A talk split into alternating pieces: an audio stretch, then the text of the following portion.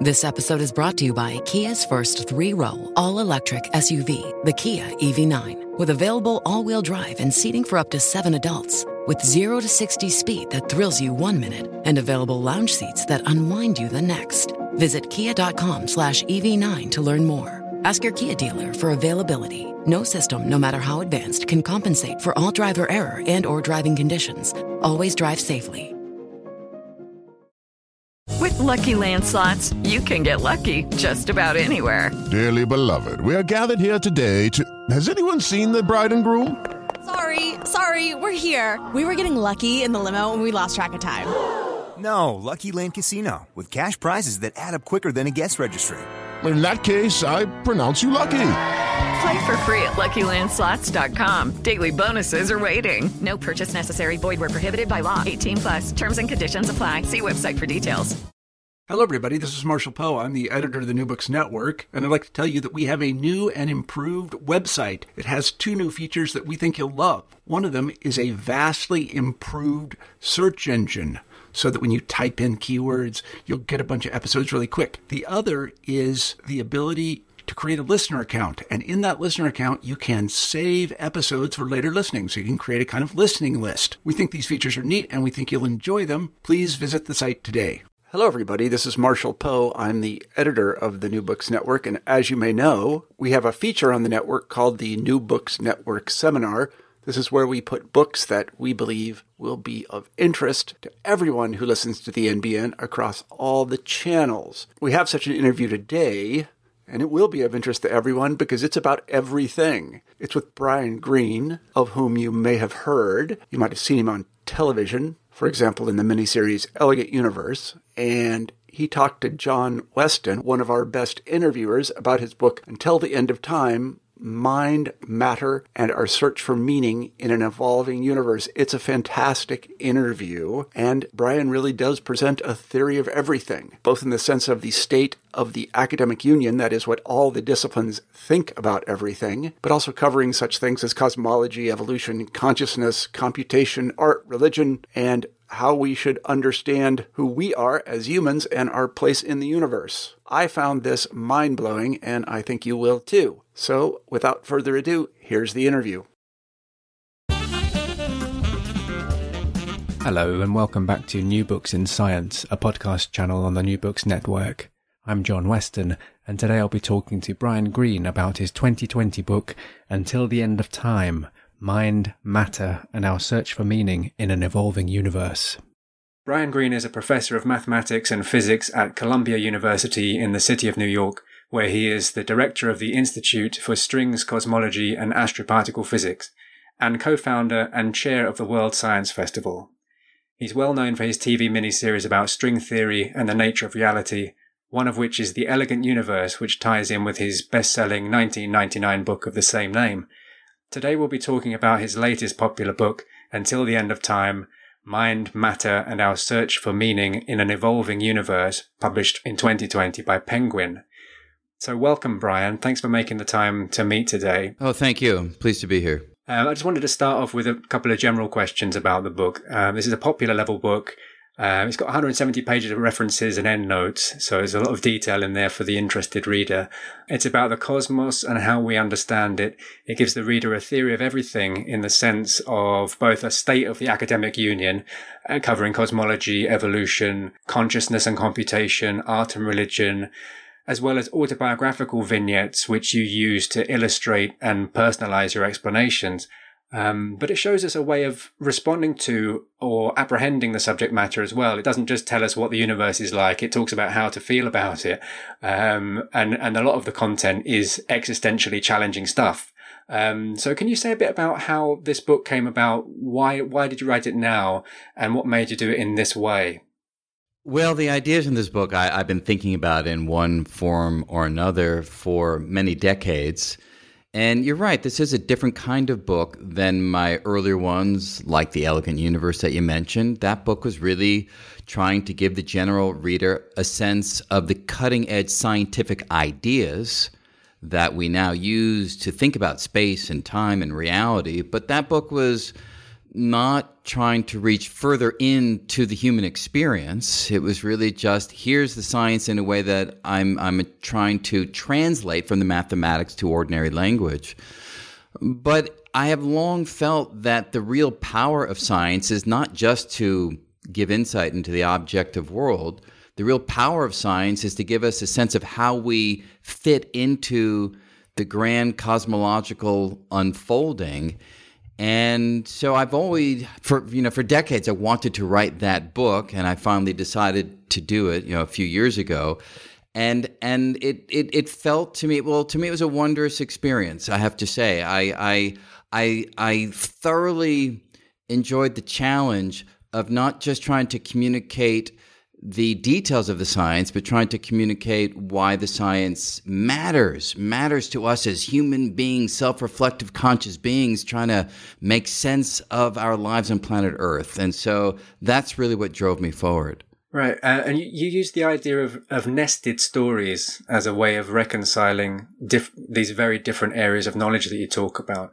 Uh, can you say a bit about that, that nested approach? What does that mean? Absolutely. So, we as physicists tend to look at the world through a particular lens that we're trained to look at it through, through all of the schooling that we undertake and all the courses that we take and our own career as researchers. And that's a powerful story, but it's a limited story. It's a story that gives us the base workings of the fundamental ingredients and the fundamental forces by which those ingredients interact and develop. But as those ingredients come together into more complex structures, it's not that the laws of physics no longer apply, they thoroughly do. But new languages come into play, new organizational structures come into play. The chemist comes along and takes those particles and puts them together into atoms and molecules. The biologist comes along and has a, another layer of story upon that, where the molecules are put together into cells and complex living organisms. The, the philosopher comes along, the psychologist comes along, the creative artist comes along and shows how these complex collections of particles into cells, into living beings can ask questions about the world and and think about what it's like to be a living being in the world and and create things that help us understand where we fit in the larger cosmological order. And without all of those stories without the physicist story without the philosopher's story without the artist story you're telling an incomplete narrative. And so the goal of the book was to show how these stories can naturally weave together into this and use the word that that I use these this nested structure in which they build on each other, you know, much like a, a bird builds a nest layer by layer. And when you have the complete structure, you have the capacity to engage with the world in a deeper way. You talk about in the preface having an epiphany in, in college and realizing that doing mathematics is more than just solving puzzles. You link that to finding a way towards a type of immortality, that you're uncovering stuff that's true forever once you find a mathematical truth.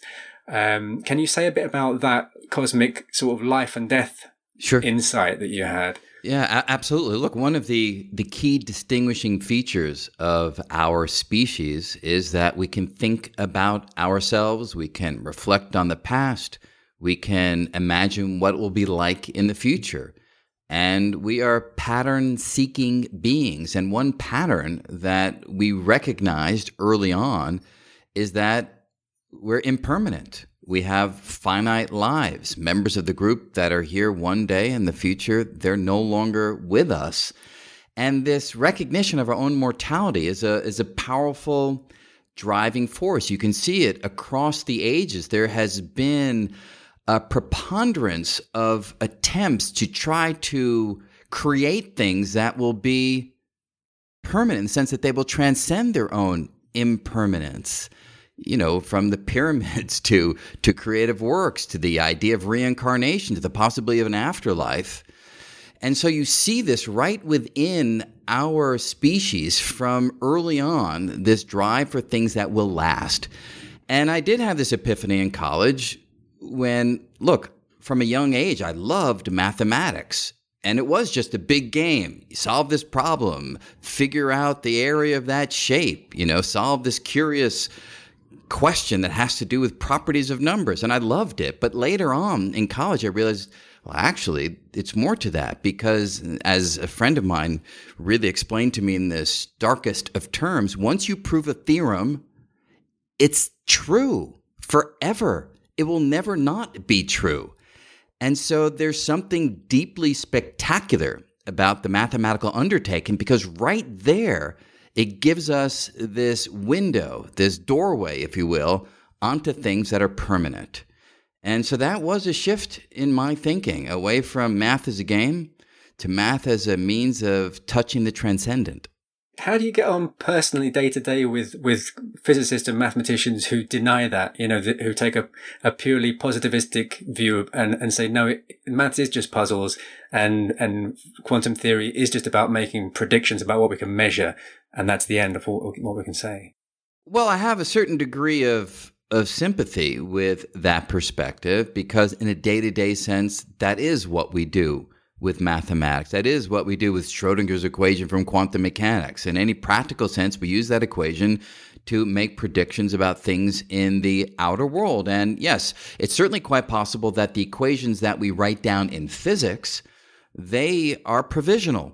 And it could be that if we had this conversation a hundred or a thousand years from now, it could be that we're not talking about Schrodinger's equation any longer. Something has replaced it. So, in that sense, it isn't permanent.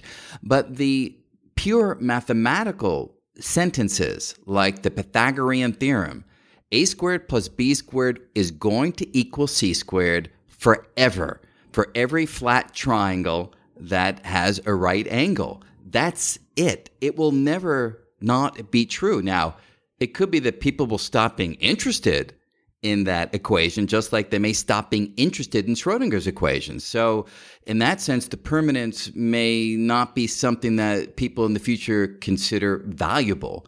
But when you're talking pure mathematical theorems, if you've proven them correctly, that proof will stand the test of time. Mm. When you said earlier that you, you wanted to write a book like this for some time, did you feel like you had to to do the kind of um, more mainstream versions of, of popularizations uh, before you could do something that attempted to bring in this longer view on what the meaning of it all is? Not really. I didn't have some sort of grand plan that required that I go through particular steps before I sort of had the right, if you will, to talk about certain things.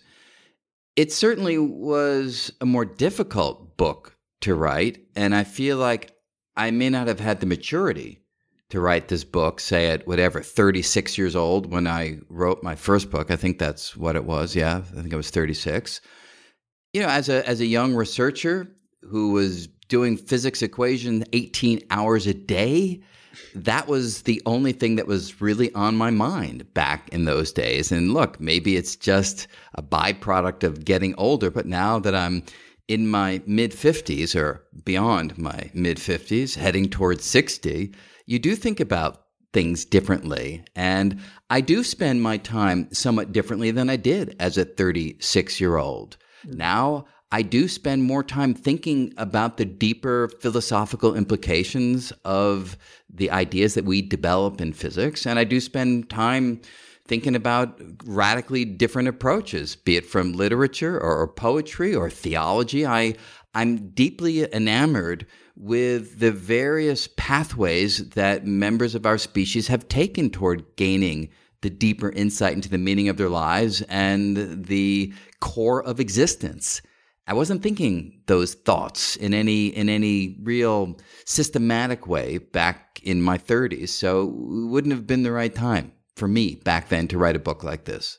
Is that related to this thing you talk about in chapter one when you do calculations that are specifically about the end of the universe or, or, you know, deep time? When you make calculations and you arrive at a result like, ah, there's an ultimate time in the future when thermodynamics means it may not be possible to have thinking anymore. Thinking may end at that point. Is that the hollow dread you're talking about, or was that was there something else there? No, it's really that. It, it is the the insights that modern physics can provide by virtue of powerful theories that allow us to, in essence, use mathematics to turn the cosmic film forward in time and fast forward in time to, it's tentative, but to gain insights into the what the world and the universe will be like in 10 to the 20 or 10 to the 40 or 10 to the 100 years from now. And when you recognize that the math seems to suggest you know, with some degree of certainty, but there's always room for these conclusions to be modified.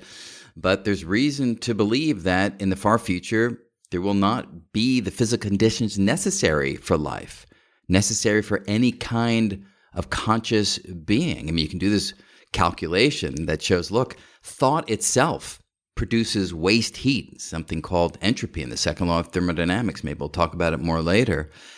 And in the far future, the universe won't be able to absorb that waste heat. So any thinking being that thinks one more thought will fry in the entropic waste generated by the very process of thought itself. And you're like, wow, it's really going to end. Mm-hmm. And when you realize that it's really going to end, if you're thinking about the world and meaning in a particular point of view, you can say, what in the world is the point? Mm. How how where's where's why should one work hard? Where's the value? Where's the where's the meaning? Where's the purpose? If everything that we do will disintegrate and be gone. And yeah, when I first began to think about that, I did have a, it was sort of a dark period for me. Luckily, it didn't last all that long, but it was definitely a dark period where I was having that kind of a, a bleak perspective on what it was all about. How did you get into your Zen like state of calm connection that you've um, approached more recently? Well, strangely, there really was a moment, and many people find equanimity in different ways over long stretches of time, different kinds of whatever meditative or philosophical or religious practice. For me, it happened one moment in a Starbucks, which was sort of unexpected for me. I was just sitting there thinking about these things, drinking my usual Earl Grey with soy milk, and then I just had this epiphany. I don't know how else to describe it, where it struck me that I was thinking about things in the wrong way, or at least in a way that wasn't useful, wasn't productive, wasn't fruitful. And it just struck me that what the calculations of the far future are really telling us is that we can't look outward to the universe to bestow upon us meaning and value and purpose. Looking outward is the absolutely wrong direction. Clearly, that's the case when you realize that it's all going to disintegrate anyway. And so, where I was taken by that realization is a place that many people have gotten to on their own through different trajectories mindfulness teachers, religious practice, philosophical perspectives. Wise sages have for a long time said focus on the here and now, because that's the only place where meaning and value comes from. And indeed, I did have this shift. And it was a shift to a recognition that meaning and value are completely artificial they're completely manufactured. And that language might suggest that I'm denigrating these concepts, but no, by, by manufactured and artificial, that elevates these concepts because they're not something that's imposed on us by some external force. These are ideas and notions and concepts that emerge from us. How much more noble for meaning and value to come from within for us to figure out what matters to us as opposed to try to figure out what matters to some external force or some external process or some external consideration. So, in that brief moment in Starbucks, I really had a shift to thinking about things that way. Do you think that that came from what you said? It was in the air. You, you were familiar with these ideas and that some, some subconscious process just suddenly came into consciousness and you realized actually this applies to me. Was it, or was there some deliberate kind of conscious process of reasoning that took you there?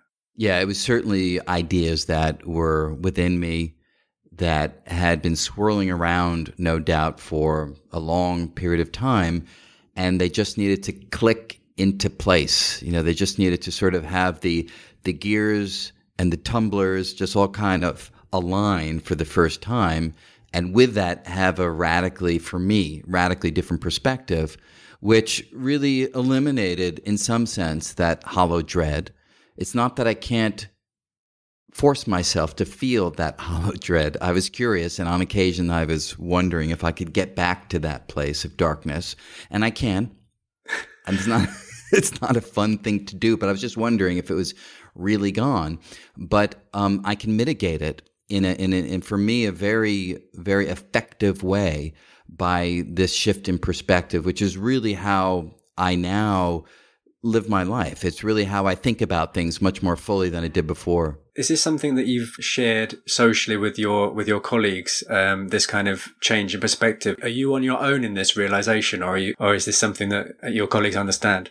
I over the course of my career, I've had very few conversations with colleagues in physics that had anything to do with anything but physics.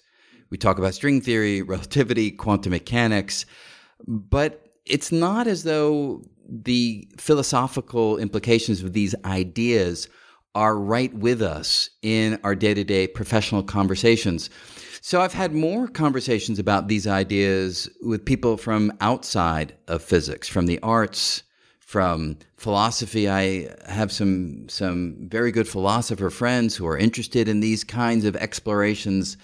I have some who come at it from a more theological point of view as well. But in terms of my physics colleagues, it's not the kind of conversation that we usually have.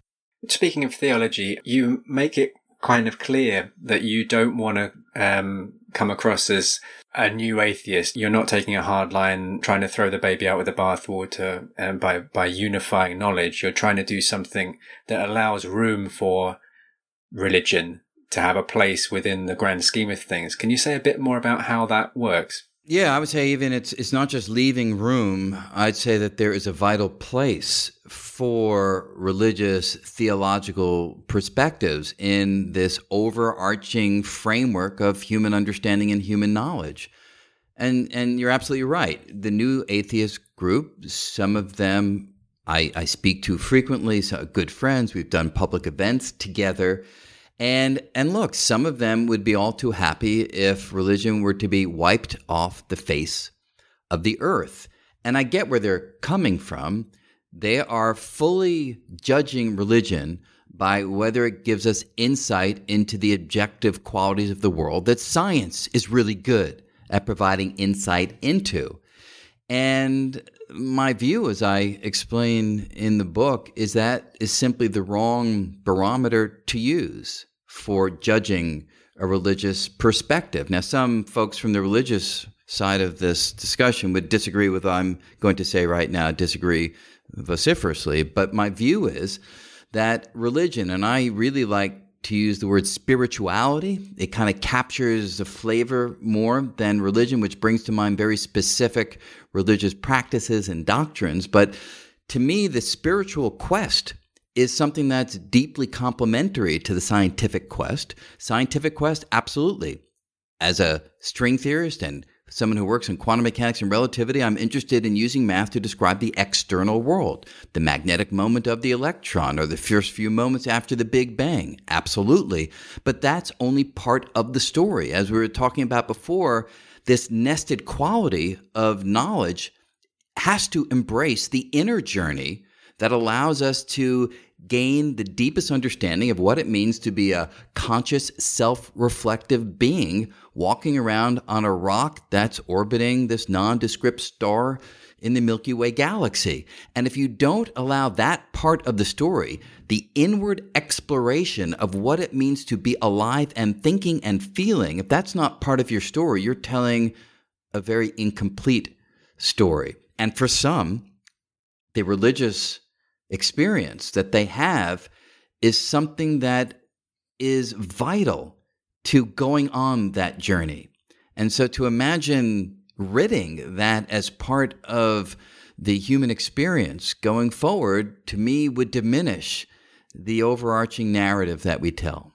In chapter two, you talk about um, entropy, which you've already mentioned, and the idea that it increases over time, or it tends to increase over time, and that's a statistical law. Uh, how does that make it different from other types of laws in physics? The usual types of laws that we're familiar with are laws that are always true in the sense that they make a prediction based on what is happening today for what will be happening tomorrow, right? Newton's second law, we learn about it in school. You give me the speeds, position of a particle, the forces acting on it, and the law will always tell you where the particle will be tomorrow. Quantum mechanics comes along and changes it a little bit by giving probabilistic predictions for what will happen tomorrow. But nevertheless, the quantum laws we believe are always true in that lawful sense. The second law of thermodynamics and entropy is somewhat different. The second law of thermodynamics is not a law in the same sense because it's only an overwhelming tendency for things to develop in a particular direction, the direction being from order toward disorder, from structure to disintegration. And that tendency is so overwhelming that in everyday life, we only ever see those kinds of evolutions. We see glasses falling to the floor and shattering. I don't think any of us have ever seen the reverse. Shards of glass coming to be- coming back together and yielding a glass. You know, eggs crack, they don't uncrack. So there are a gazillion examples of the second law of thermodynamics going from order and structure to disorder and disintegration. But amazingly, the actual laws of motion allow shards of glass to come back together and yield a pristine object.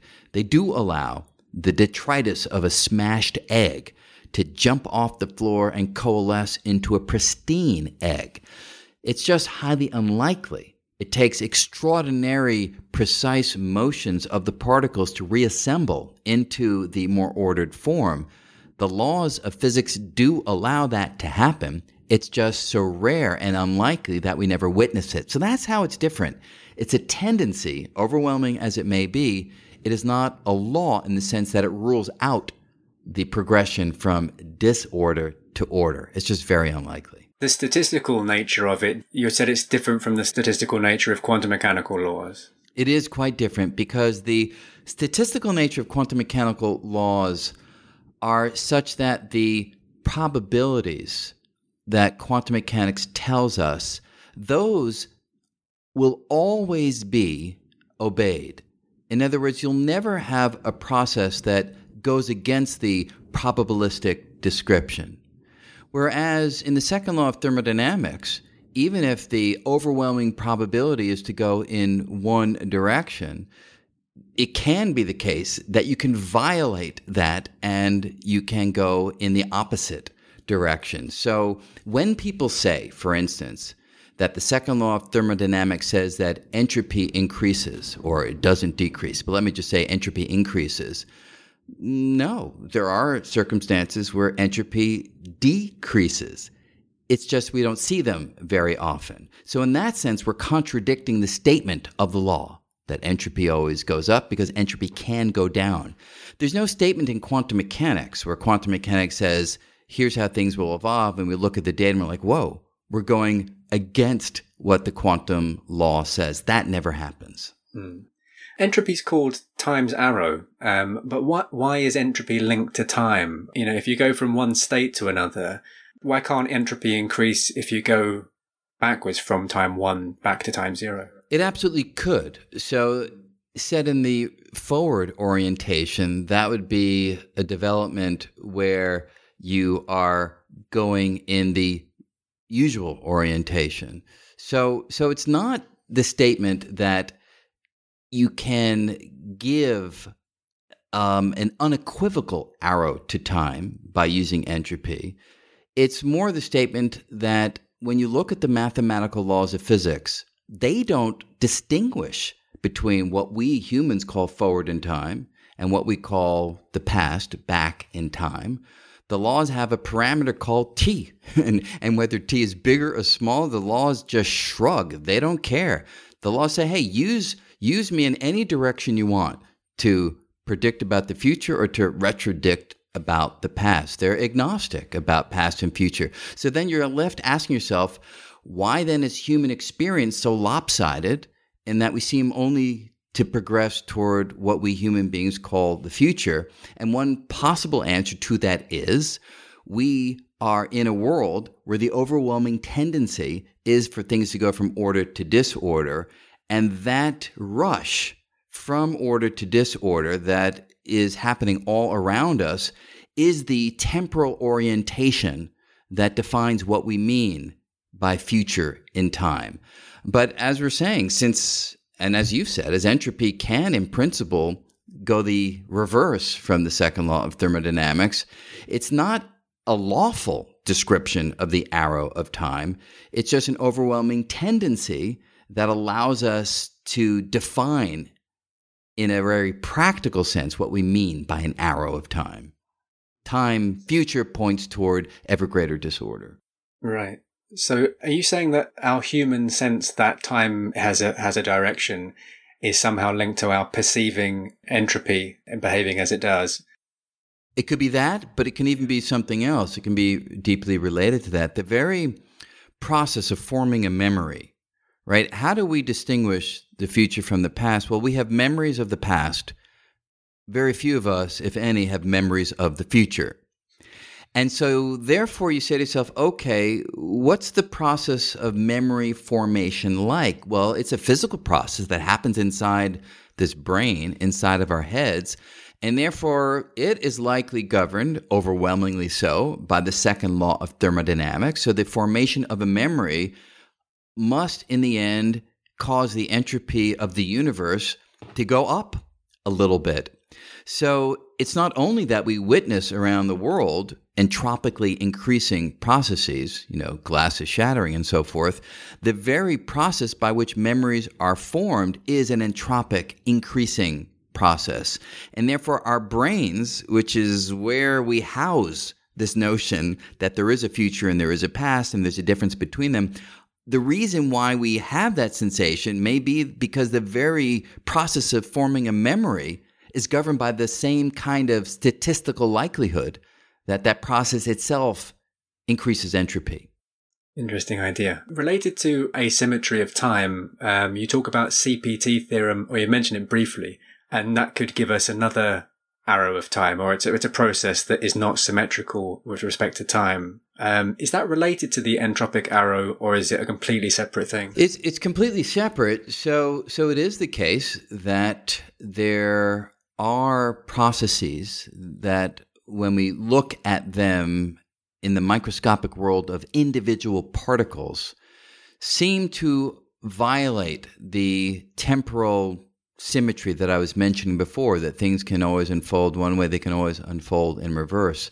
There's a exotic system particles called the kaons. We don't really talk about these particles much in everyday life. They don't hang around very long, but they seem to violate that symmetry between forward and backward in time. And in the language that you're using, they violate CP, so charge, conjugation, parity symmetry. These are fundamental symmetries that we believe are at work in the microscopic and therefore in the macroscopic realm. So you might say, well, could that little violation at the level of the kaon system somehow be the reason why we humans experience forward and backward in time so radically different?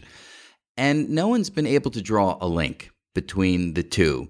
You know, we don't we're not made of kaons inside of our heads we therefore don't really see the direct link between this very uh, precisely measured but esoteric quality of the microscopic world. But who knows? Maybe in the future, maybe that will be the answer, and we'll just have to see the dots connected in a way that, as of today, we seem to be unable to.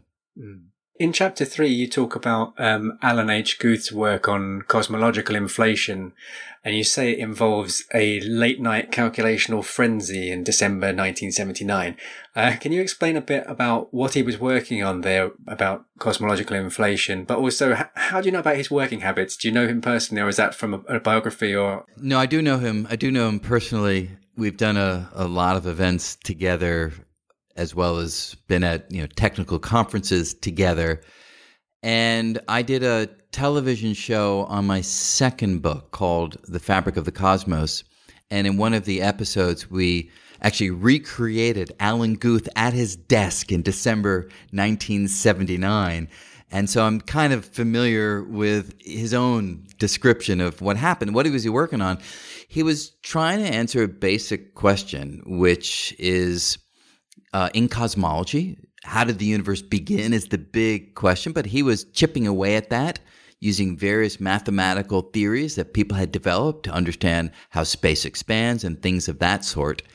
And what he realized that night is that gravity can actually not only be attractive, it can be repulsive. That's unfamiliar to most people, although actually Einstein himself knew about this and many knew about it across the decades. But it was Alan who, when he rediscovered this feature of gravity, realized that it could explain how the Big Bang happened at all. Because the big puzzle is everything rushes away from everything else in the explosive growth during the Big Bang. But what outward force would push everything apart? We usually think of gravity as just pulling inward, but when Alan realized that gravity could push outward, aha, he had a potential solution. If the repulsive version of gravity were manifest in the most minute fraction of the earliest moments of the universe, that repulsive push would have driven everything away. And his calculations showed that the repulsive push could be incredibly powerful so powerful that it could take a universe which at that time would be a fraction of an atomic diameter in size and inflate it, blow it up to a size that would be far larger than today's observable universe. And this is where Alan discovered the so called inflationary theory. And, and yes, when he finished his calculation in his notebook, he did a double box around it, which meant something very special in the particular lexicon that he uses. And he wrote it as spectacular discovery, spectacular realization. The inflaton field needs to be uniform in order to produce inflation or repulsive gravity. Is it possible to explain that in a nutshell, or is it too technical to get into? It's a little bit technical, but I can say it this way the gravity that we are all familiar with comes from clumpy objects like a planet or a star. And in Einstein's description of general relativity, when you have a, a clump, it does indeed give rise to the usual attractive gravity that we all know about. But in Einstein's math, you can see quite directly that if you don't have a clump, if the mass or the energy is uniformly smeared out through space, a very different source of the gravity, the math shows quite clearly that the gravity will be of the repulsive variety. And that explains why we've never experienced the repulsive version. We only know about clumpy things, right? We know about this clumpy Earth, and even the objects in this world that we interact with. They're all compact clumps. It's rare that we interact with something that is just uniformly dispersed smoothly throughout space. The image I like to use is kind of like, you know, a sauna. You go into a sauna and the steam is uniformly hazy throughout that room, but even that's clump because the, the sauna doesn't extend throughout all of space. It's just in that room, in that health club or whatever. So it's a clump of steam as opposed to uniformly spread steam. So we just don't experience uniformly spread out stuff. And that's why we've never experienced this that has to be the entire universe, does it? Or can it just be a locally? Well, it has to be in a sufficiently um, broad region of space. So, broad and size, of course, are relative. And what Alan Guth showed is you can have a little tiny speck of space, could only be, you know, 10 to the minus 27 centimeters across. I mean, that's smaller than anything that we've ever directly encountered in everyday life. And if it was filled with the right amount of this, as you called it, inflaton field. That's the source of the energy. And if it's uniformly spread through that tiny region, even that tiny speck will experience the repulsive push. So it all depends on the precise mathematical details of the amount of stuff and where it is and, and things of that sort. But yes, you can take a tiny region of space, fill it with what amounts to a couple ounces of this uniform energy, and that can blow up to as large as the observable universe, and that couple of ounces of energy gets magnified through that expansion to a degree that it can be enough energy to give the mass for all stars, all planets, and everything in the cosmos. So Alan, Alan Guth likes to call this the ultimate free lunch. You just have a couple ounces of this inflaton field in a tiny, tiny region of space, and you get everything. You seem to get much more than you started with, and that's an interesting question to pursue, we understand fairly well where the extra energy, if you will, comes from, but that's all you need to create a universe. I don't know about you, but I'm very busy and I don't have a lot of time to cook. That's why I subscribe to Factor. Eating better is easy with Factor's delicious, ready to eat meals. Every fresh, never frozen meal is chef crafted, dietitian approved, and ready to go in just two minutes. You'll have over 35 different options to choose from every week, including Calorie Smart, Protein Plus, and Keto. These are two minute meals. Factor meals are ready to eat and heat, so there's no prepping, cooking, or cleanup needed. They're flexible for your schedule. Get as much or as little as you need by choosing your meals every week. Factor is the perfect solution if you're looking for fast, premium options with no cooking required. Sign up and save. We've done the math, and this is important. Factor is less expensive than takeout, and every meal is dietitian approved to be nutritious and delicious. Head to factormeals.com slash NBN50 and use code NBN50 to get 50% off. That's code NBN50 at factormeals.com slash NBN50 to get 50% off. Hmm. Could that be happening in our midst, uh, within our universe? And if it did, would the space that was created or expanded be continuous with the space that we're in, or would it be separate somehow? Yeah, so so people have spent a lot of time thinking about that because once you realize that maybe it doesn't take all that much to create a new universe, you begin to wonder, hey, can I create a new universe in the laboratory right now? And so there was a, a whole lot of research that happened. I, it was mostly in the 80s. Maybe people still think about it some. Um, it turns out to be more difficult than you think to create a universe in the laboratory. And if you did, the math shows that it would swell in a direction that's oblique to all directions that we know about. Mm. So, this new universe that you create would kind of be a bubble that would bubble off of our universe, kind of like, you know, when you're cooking pizza in the oven, you can get little pockets of air that form little bubbles. So, if our universe is like the flat part of the pizza, these little bubbles would sort of come up and they'd actually even detach and they'd float off into a larger cosmological environment, creating their own universe. So that's one perspective on the possible creation of other universes, but it's it's not as easy as you might think, or maybe you wouldn't think it'd be easy at all. Well, you lulled me into a false sense of yes, I know. yeah, you don't see things. You don't need a lot of stuff, yeah. but creating the conditions under which that stuff will actually yield a new universe that's tough. Hmm. Um, just on a personal note with that as well, um, it's interesting to hear that you've kind of recreated somebody's late night work as, as a kind of, um, as a vignette to explain the drama of, of what it's like to do this work. You mentioned yourself being literally kept awake for many a night. Um, so I just wanted to ask you to talk about the kind of obsessive nature of this kind of work and how do you balance it with, or how have you in the past balanced it with other things in your life? Uh, and do you think that that gets easier over time or, or is it the same as ever? Well, it is. Being a physicist, I think, is an obsessive undertaking. And I remember I even had a conversation with the physicist Howard Georgi, who was a Harvard physicist who did a lot of important work on particle physics. I remember I took him to lunch. Students were allowed to take faculty to lunch. I took him to lunch and we we're talking about things. And I was like, you know, how how much do you think about physics like during the day, during the night? And he just sort of paused and looked at me. He says, I am only ever thinking about physics. And I was like, wow. Yeah. And, and it, it inspired me. So there was a long period of time where I only thought about physics. And it's absolutely the case. These problems that we undertake can be mathematically difficult, technically challenging.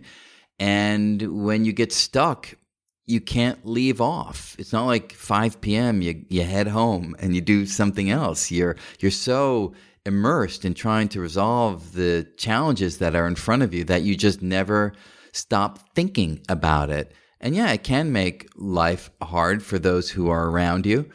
You know, I remember my wife uh, early on, she got used to this way of being. You know, she'd be telling me things and she'd be like, You're not listening at all to what I'm saying. I was like, No, I'm sorry, I'm, I'm totally not. You know, uh, eh, but um, again, sort of as we discussed earlier on, I sometimes get into that state now, but I would by no means say that I am in that state all the time any longer because life is rich.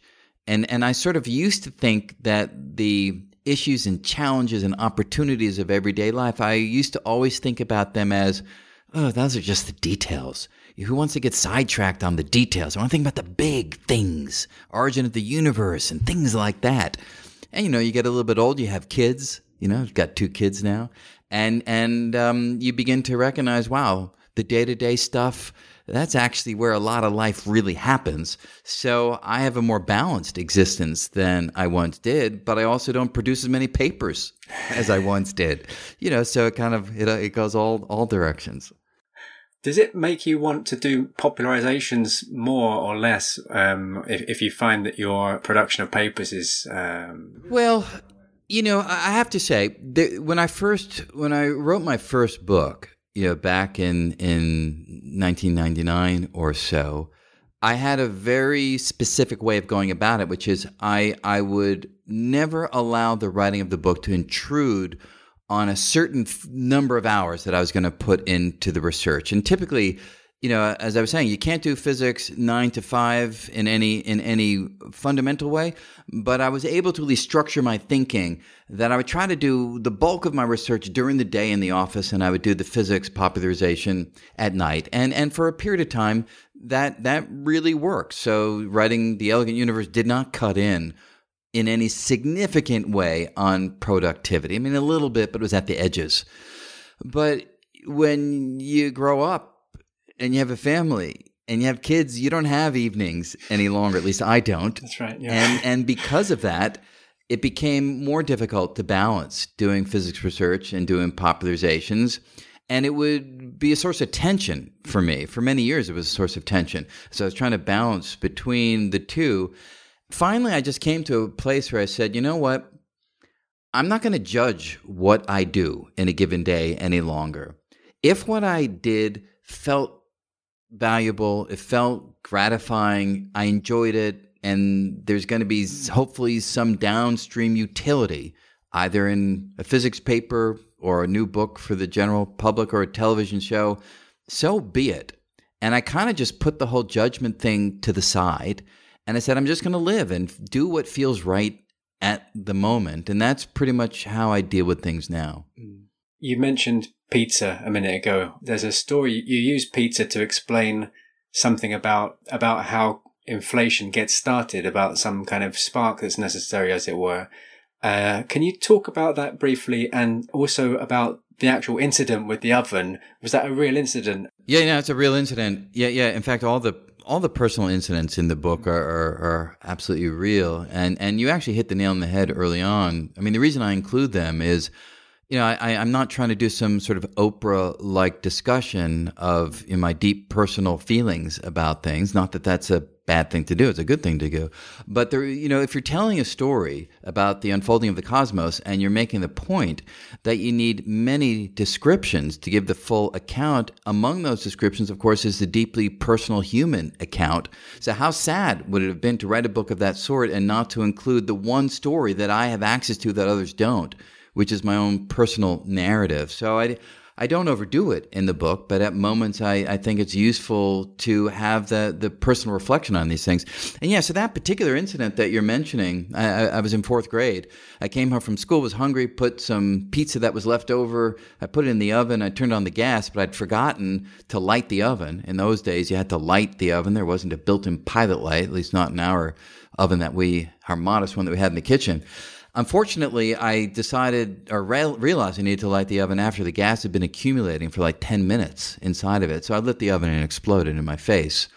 And, you know, there, were, you know, was a bit of an investigation afterward, you know, why was I home alone and cooking and so forth. And they came to the conclusion that had I waited another minute or two, I'd be dead. The amount of oh. gas that would have, you know, so I was sort of on, on the edge right there. You know, I burned my face badly and things of that sort. But the point I make in the book is that that process of the exploding oven absolutely was a drive toward greater disorder, greater entropy, right? You had an ordered kitchen before and you had an exploded kitchen afterward.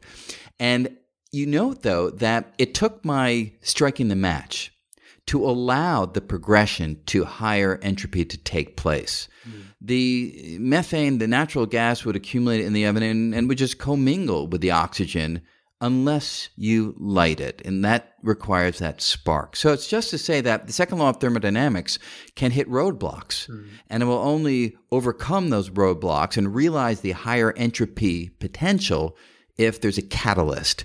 And that happens over and over again throughout the universe. You're right. You know, inflationary cosmology, you need a catalyst, you need this this entropy field to fill that region of space in this uniform manner in order that the explosive growth can take place. And the example that I give in the book is when you're also looking at the creation of more complex molecular species, the blending together of simple atoms into complex ones, oftentimes you do need a catalyst. You know, you need a version of my fourth grade self striking a match. Mm. And the fact that you need a catalyst is very important because if it were the case that the universe just immediately went to higher entropy, we wouldn't be here. Mm. We, in some sense, are these way stations, these semi stable way stations. We can hang around for like a century. But we are a conduit through which the universe ultimately does achieve a higher entropy state. What we do as human beings, we take in ordered material from the environment, ordered food structures. I'm vegetarian, so I only eat vegetables and things of that sort. Our bodies burn those food sorts in order to create energy that we use to keep our order high, to keep our entropy low, and then we release waste heat to the environment. So we are the sources of entropy for the outer world in order that we can keep our entropy low. And, and thankfully, the universe allows such structures to exist for a period of time. Thankfully, the universe doesn't just say, hey, I can see a higher entropy state, let me just go to it immediately. Because if it did that, there'd be no stars, no planets, no people, because the particles would just disperse through the darkness as that would be the higher entropy state that those particles could access. Mm. You you said that you you didn't put much of these kind of little details about your biography in there, and I've seen your programs and read your other books as well. So I was kind of I did kind of want more of that. So it's one of the reasons I wanted to talk to you to ask you for a bit more. But I guess you have to really judge um, what's the right amount of that to put in a book of this type. Um, well, it's interesting. I just quickly jump into that. You know, I had a number of folks reading early drafts, as one does, and a lot of the early readers were saying just what you said. They're like, every time we get to the personal stuff, I just want, I really, it really grounds it. It makes it something that feel, I can feel you in the personal stuff, and and that to me was was gratifying. So I did include more based upon some of those um, comments, but at the same time, I didn't want to overshadow the larger cosmological story, which is what the book is ultimately about. Yeah. You talk about conflicting or competing interpretations of quantum mechanics um, in relation to uncertainty. Um, that's that's hard for people to understand because it's so different from our everyday experience, and there are lots of ways to interpret it. The two that you mention in particular are the idea that uncertainty could be um, a feature of just how we measure things at that scale, um, or it could actually be something in in reality in the particles that's actually uh, irreducible.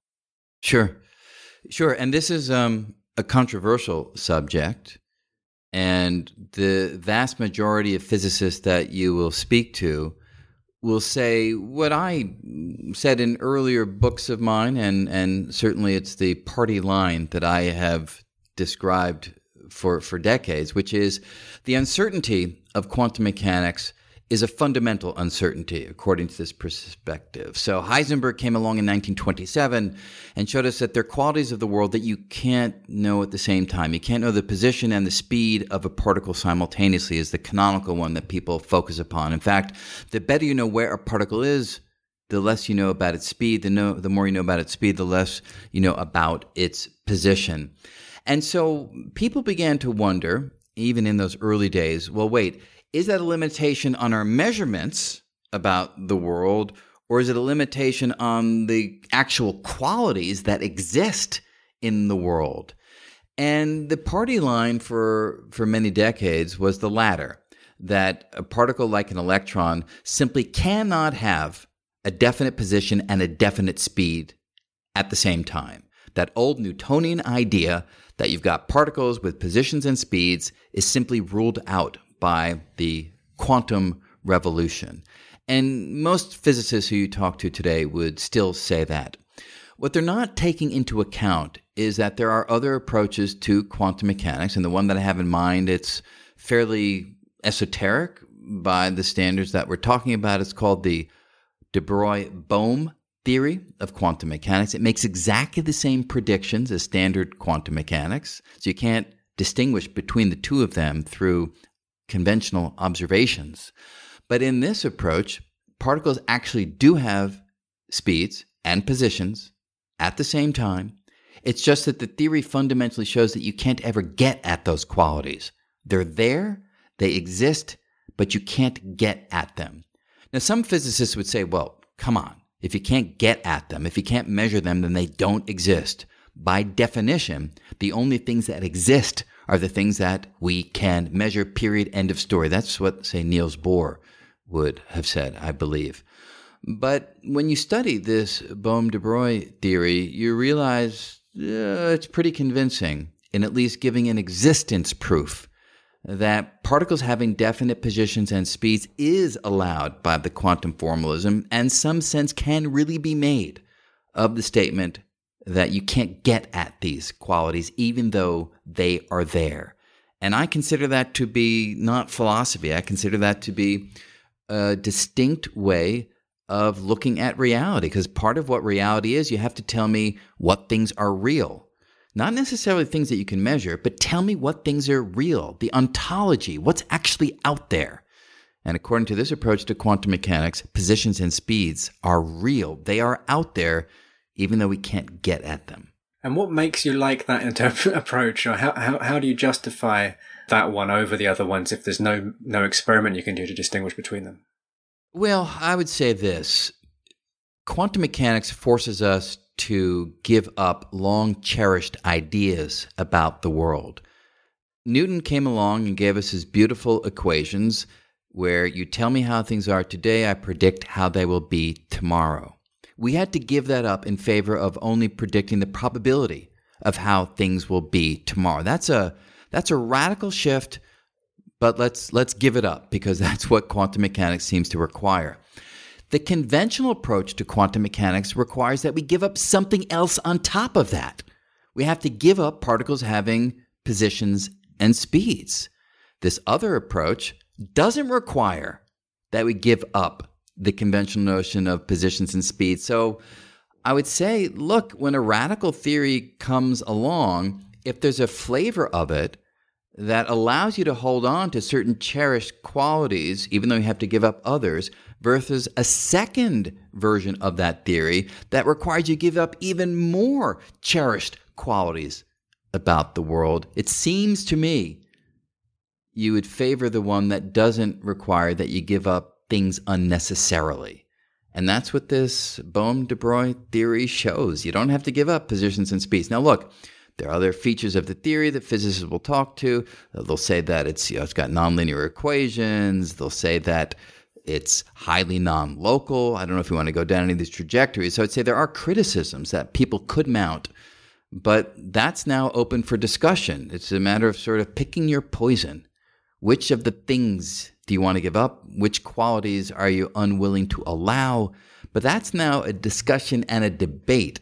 That's not something which is set in stone by the quantum mathematics itself you talk in one of the the end notes to that chapter about fine tuning physical laws, which I think is related in some way because you talk about um, it being better to work from first principles, which seems seems to make sense. Then you don't have to make the stipulations. But you say that even to work from first principles is a stipulation, a stipulation about how to be rational or something.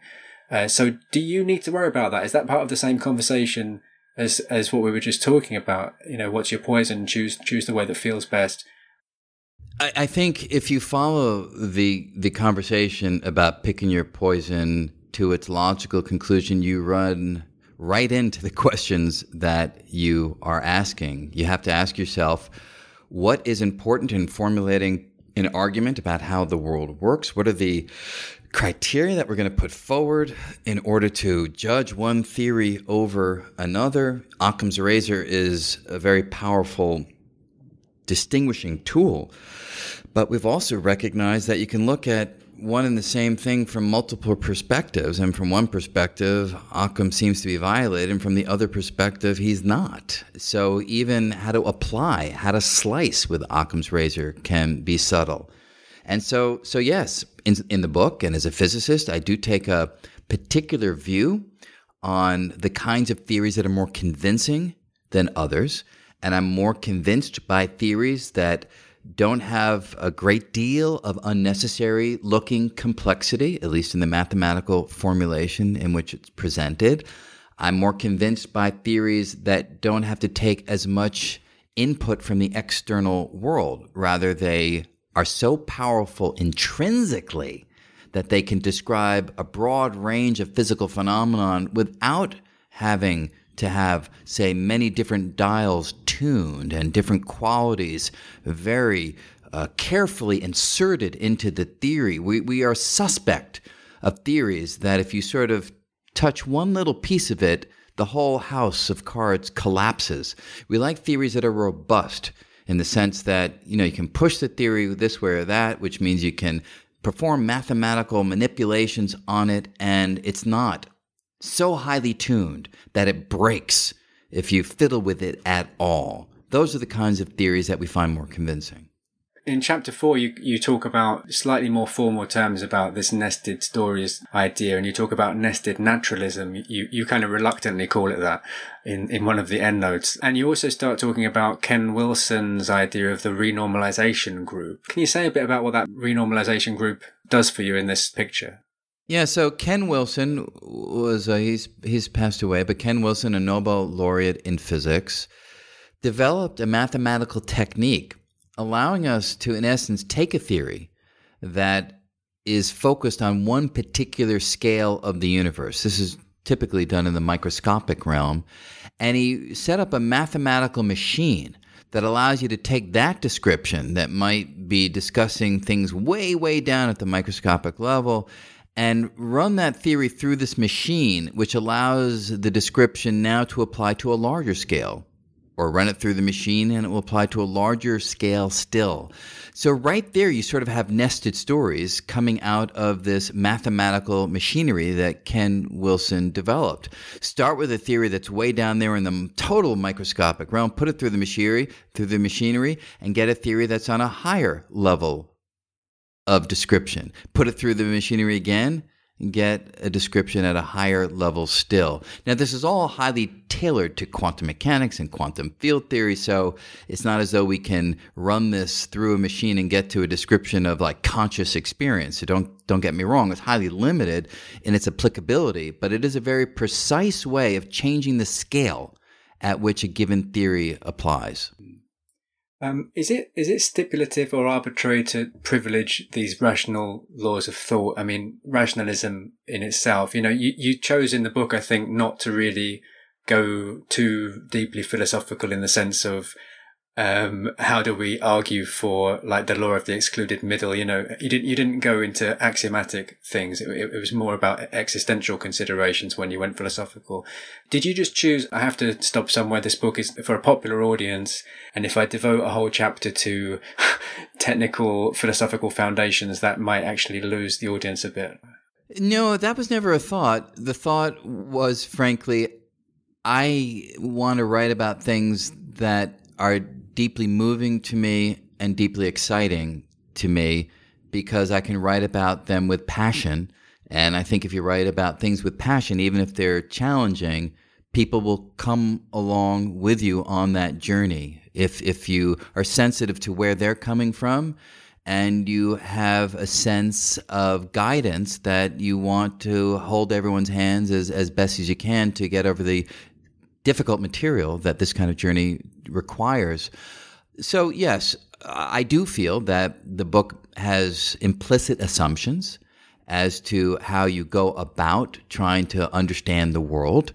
Uh, rational, logical thinking is powerful when you're talking about understanding the world at the level of molecules and atoms and particles. And as I describe in the book, as you go up in scales and are now focusing more on human level experience, then the emotional side of things becomes predominant and the rational side doesn't drop away, but it now needs to have a conversation, a deep conversation with the emotional side of things in order that the story is is as complete as it can be.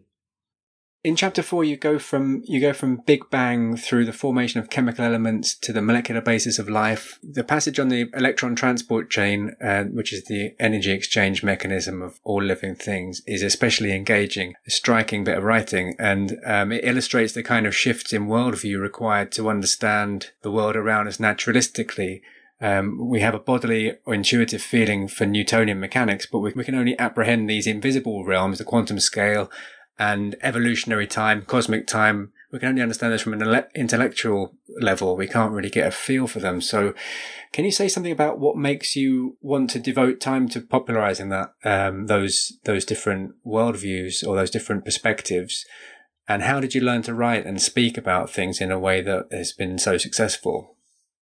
Well, I, I'm I'm I'm deeply moved when people are moved by scientific ideas and I've seen this with kids that I've had conversations with around the country who feel that science is boring and something they don't want to engage with. And, you know, you tell them about black holes and the Big Bang, and you see a shift in their view of science. And to me, as a scientist, I, I get uh, a deep gratification out of people just saying, I got it, I understand it, and and it has enriched my world even a little bit. So that's really where the motivation comes from in general. For this book in particular, I really hoped and hope that people who read the book will leave with a different sense of how they fit in. And when you can see the human life as nothing but the molecular processes that take place within our cells, which themselves emerge from the Big Bang over the course of eons of development, when you can see your life as part of this continuum that reaches back to the Big Bang, at least to me, it gives a deep sense of connection to the wider cosmos that really can change your sense of who you are. And so that that really was the the drive for trying to communicate these ideas. In, in terms of my own approach and style, you know, um, I I I I I write as I speak. And and so I find that when I'm in a spontaneous conversation as we are in right now, I'm speaking of course from my head, but it's more than that. In a conversation like this, it gets me excited. I feel like I'm speaking from the heart. And I don't mean in some gooey sense. I just really mean that I'm speaking about something I deeply care about. And and that makes it that makes it organic. It makes it true. At least it makes it true for me. And I think that people can feel when you're speaking from a place of truth and passion. And that to me is the core of mm, the the ability to get complex ideas across in a way that is not only accessible but people feel that it matters. And that's the essence. You need people to feel that these ideas matter because they really do. Are, are, you worried that you've bitten off more than you can chew in the book? Because uh, the thing that you said about your colleagues not really talking about this kind of stuff, you know, you're you're kind of setting yourself apart. And you mention doddering researchers in the twilight of their careers turning to fringe topics. I, I don't think you're including yourself in that category, but you're kind of mentioned that territory as being perhaps problematic. Yeah. So that that that comment in particular was meant to be describing the dominant view that science has, especially of physicists who later in their life turn to the meaning of quantum mechanics or the nature of consciousness, and the mainstream community looks at them and kind of gives a shrug of the shoulders or rolling of the eyes, and oh, yeah, they're over the hill, therefore they're taking on those kinds of philosophical questions. And that's not my view. And it's never been my view. Look, there are folks who have achieved all they're going to achieve and move on to these kinds of questions later in their careers, fine. But to have physicists really think deeply about quantum mechanics, we should be doing that all the time. To have researchers who say come at consciousness from a different perspective than the neuroscientists or the philosophers or the psychologists, that's a great thing. And that's where you get fruitful cross disciplinary advances that neither field would be able to accomplish on their own. So, in terms of biting off too much, I don't think so. Everything that I talk about in the book, whether it's the physics or whether it's the urge to tell stories or the capacity of the species to make up myths and to codify those in religion and to have various ways of self expression from music to dance to theater to art. Yes, it's a broad sweep of topics, but I approach each one of them from my own expertise. I never approach any of these topics as they would be approached by someone who is expert in those fields. And that's what gives a unifying perspective on this broad range of human experience. It's seen through the lens of a physicist who's deeply respectful of other disciplines and has a deep urge to see how they all blend together into the fullest understanding that we can acquire of what it means to be a human being. You said that the passion, the interest uh, informs how you communicate and, and, and enables you to communicate well but that's not enough. It's kind of necessary, maybe, but not sufficient to then do it. And I think that, um, I mean, you you mentioned by name, or at least one one teacher by name you mentioned, and you also talk about the role of a of a grad student in, in opening your eyes to mathematics. So I get the feeling that you've that you were impressed by teachers at, at different stages in your early formative years, and that that has maybe made you want to do the same kind of thing. Is that the case? Oh, without a doubt you know, I I look back on my life, and I think as many people do, and you see pivotal individuals who, without even knowing perhaps the impact that they were having, have shaped your life. And so I opened the book, in fact, with a quote from one such individual, a fellow named Neil Bellinson, who I met when I was in junior high school. He was a math graduate student at Columbia and I had exhausted what my school offered in mathematics. So a teacher gave me a note and said, "Go to Columbia University and give this to somebody. You know, maybe somebody will teach." So I kind of went up there with my sister. We just knocked on random doors, kept giving this note to people. Most people gave it back to me, but this one guy took the note and read it and said, "I didn't even know what the note said at the time, but he said, yeah, sure, I'd be happy to teach you." And wow. so he took me on for free. Like we didn't have any money.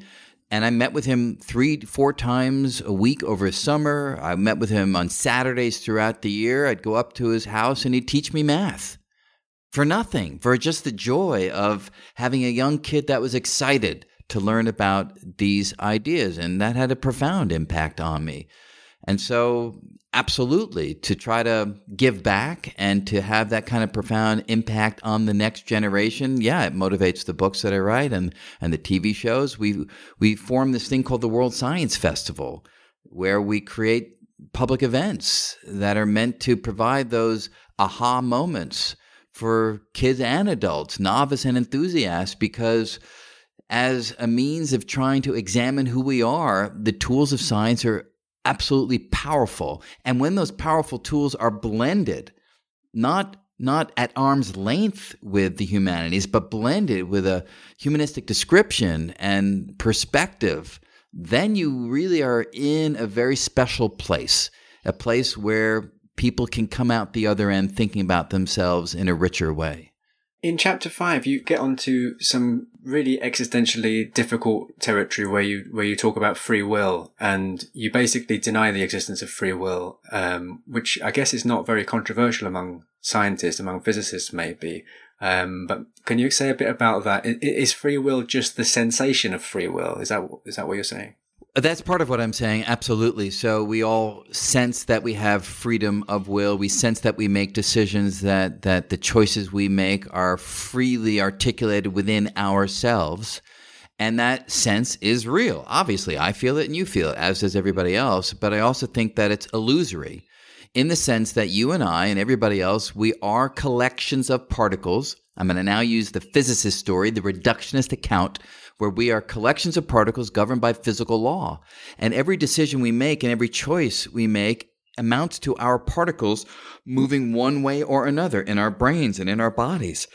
And the motion of those particles is fully governed by the insensate laws of physics. There is no opportunity for any of us to end run the mathematical laws. It's not like the mathematical laws say, okay, particles, move according to these laws until this moment, and then hang on, wait for Brian to make a decision. Yeah, just hang around, wait for him. Yeah, he hasn't made the, okay, now he made a decision, and you can carry out the marching orders that he just provided you.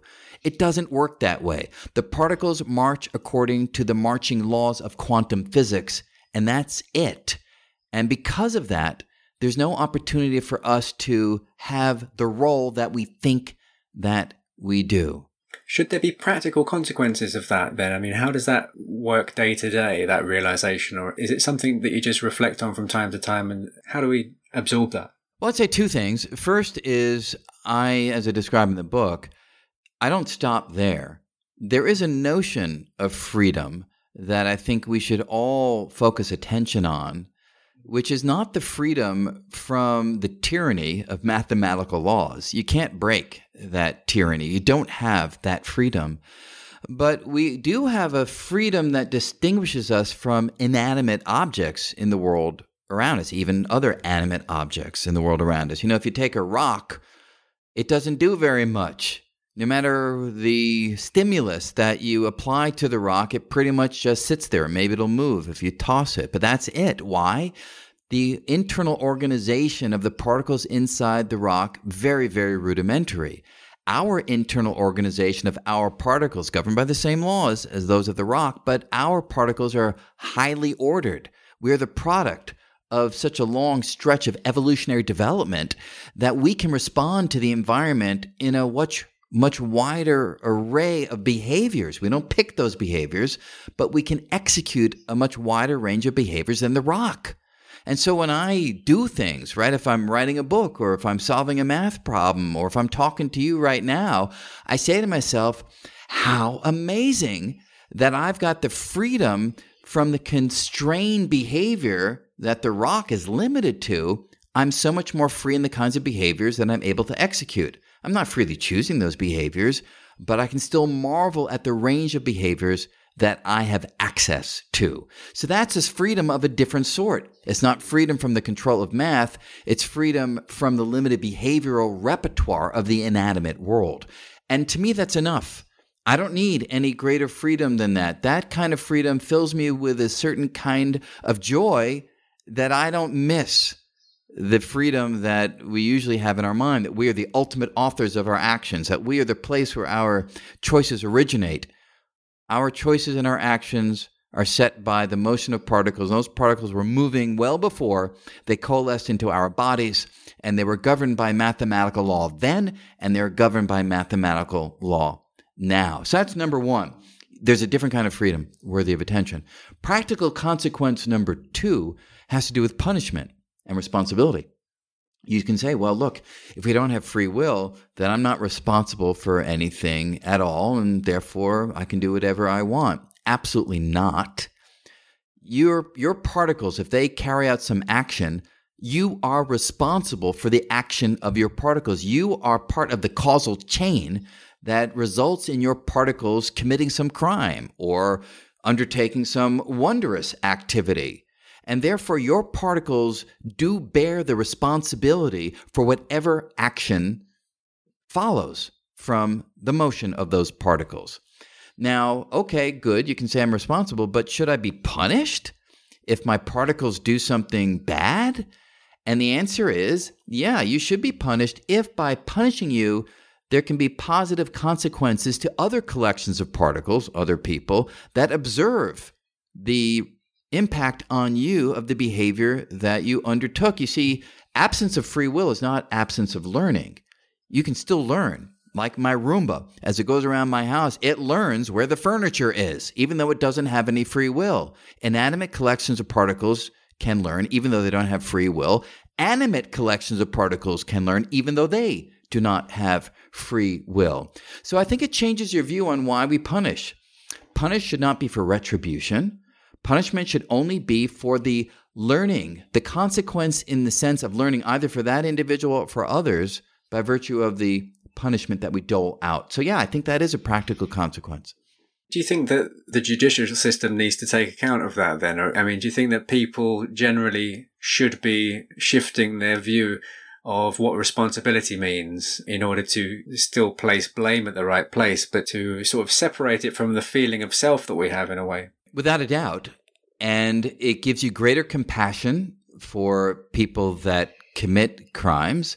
It doesn't make you soft on them. You should apply harsh punishment if the data shows that that punishment dissuades them or others from carrying out those behaviors in the future. Now, the flip side is too, we can look at our accomplishments in a different light. You know, if I'm doing something and I'm pleased with the result, on occasion, I actually say to myself, hey, particles, good job. I'm I, I I'm so fortunate that the particles governed by mathematical law just happen to undertake this action, and I'm pleased with that result. So in a sense, I kind of take myself out of it a little bit because I just feel as though I am the medium, the conduit through which this or that behavior happens, whether it's good or bad. And again, if you do something wrong, again, you can say the same thing. Oh, darn isn't it awful that my particles governed by mathematical laws did that? And therefore, isn't it unfortunate that I have to suffer the consequences for what my particles did? And, and yes, it's a different view. In a way, it doesn't change very much, except it does potentially change your view of when punishment should be applied. But in terms of going about your day to day life, I think it has less impact than you might think to claim that we don't have free will that argument about distinguish between uh, the sensation of, of feeling like we're in control of what's going on versus what physics allows to be possible. You talk about Graziano's idea of the mind modeling things and that this could fall out of that conception of what the mind does.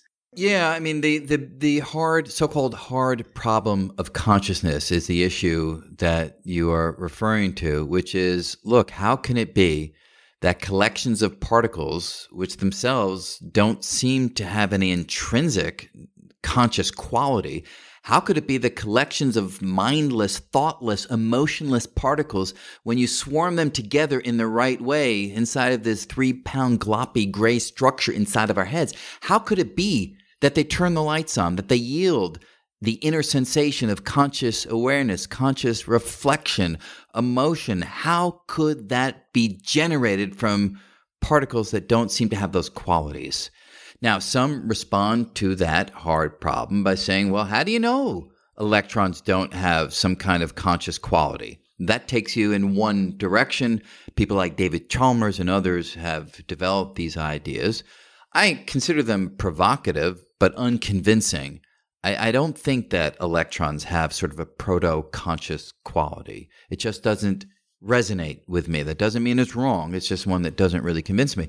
But Michael Graziano from Princeton has a different approach, and people have developed various flavors of this. He says, look, when we look out in the world, we build mental models of the world in order that we can survive.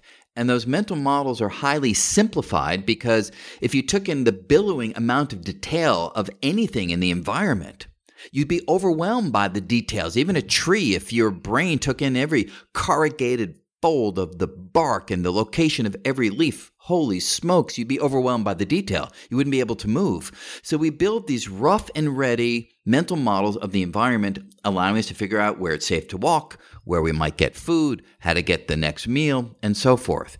He goes further and says, well, look, we also apply these schematic models to our own awareness. So when we think about our own awareness of the world, we sketch it in a way that allows us to keep track of our attention. Now, that's a very interesting idea because the mystery of consciousness is that our conscious selves seem to float unmoored in our mind, untethered from the physical. That had led people like Descartes to imagine it really wasn't physical. But this idea of Graziano and others suggests hey, the only reason that our experience inside our heads feels like it's floating, feels like it's untethered, is because we're sketching a model of our attention and awareness, which leaves out all of the underlying physical details. And if you leave out the physical details that underlie the experience, of course the experience is going to feel like it's untethered from the physical. But that's important for evolutionary purposes so that we don't get overwhelmed by all those details. So, to me, the analogy that I like to use is you know, if we, for instance, had a mental model of our body that left out our arms and only focused, on our hands and the rest of our bodies, but without the intermediary of our arms, it would seem as though our hands were floating, unmoored, untethered from the rest of our bodies. But that's only because our model left out our arms, the connection.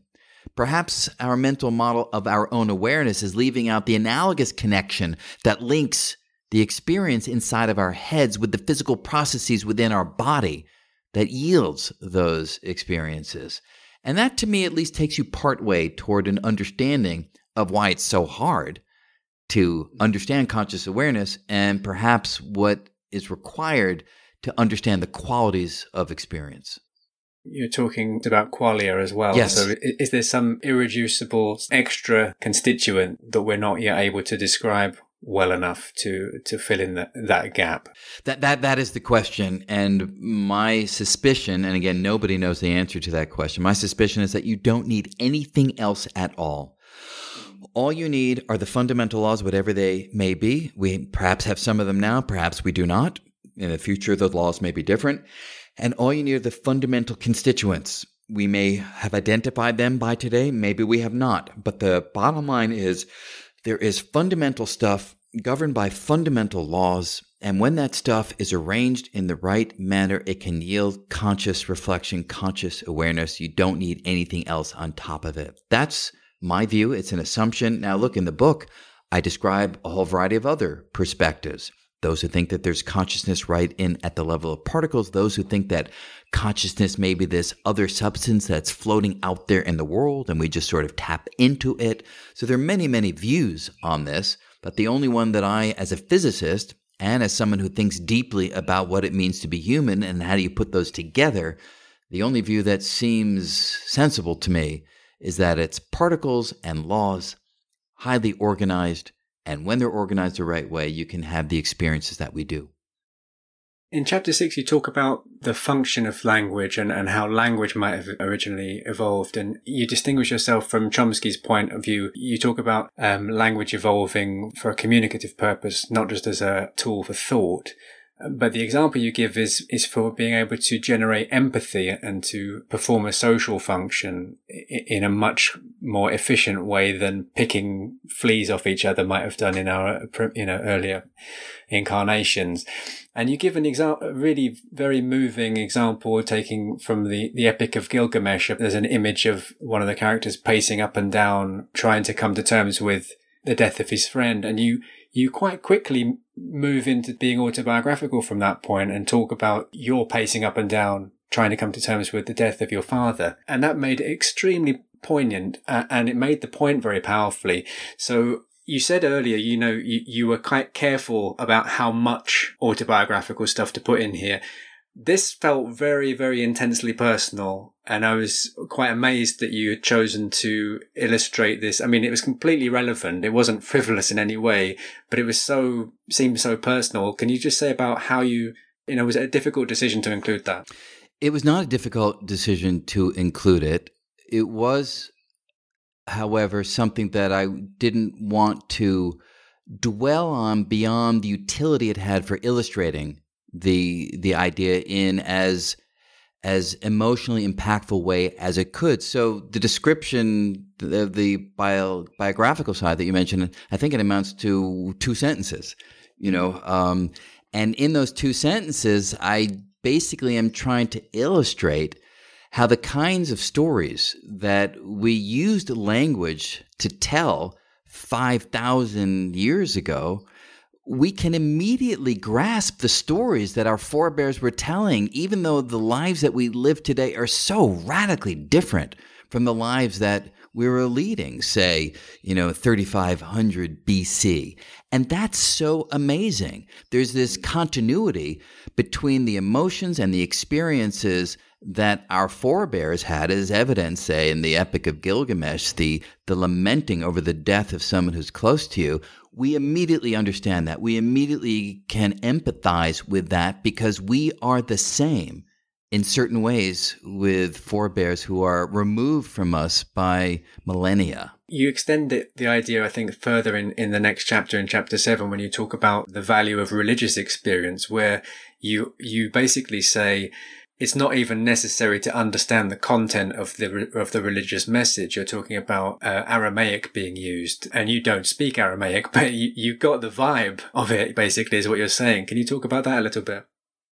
Yeah, sure. That was, you know, it was a similar uh, time frame to the uh, bi- biographical element that you mentioned a moment ago. Is my my dad's funeral, and uh, you know, in the Jewish tradition, you have days of mourning in the home, and there was a minyan of of Jewish men, you know, following the tradition, who would come to our home, and they would recite the Kaddish prayer in Aramaic, and again, I'm not religious. I don't follow the dictates of any particular religion, but as I was saying early on, I feel that I'm a deeply spiritual person in the sense of trying to understand myself and my reactions and the experiences that I have in in in the fullest possible terms. And as the when these men came, I didn't even want a translation of the words that they were saying. I just wanted the sounds. I wanted the rhythms. I wanted to feel the patterns and sort of feel a connection to a ritual that had been undertaken for a long period of time. Again, we've been lamenting our dead since the earliest um, times that our species were able to stand up and walk and look around planet Earth and to sort of feel a connection with that long lineage, that was where the comfort was. I didn't need to know what the words meant. I didn't need to know the particular prayer that the words were articulating in this ancient tongue. Rather, I just wanted to feel the connection. And that to me, as I was, the point to make in the book is that is a role of religion. The world's religions, many of them are quite old.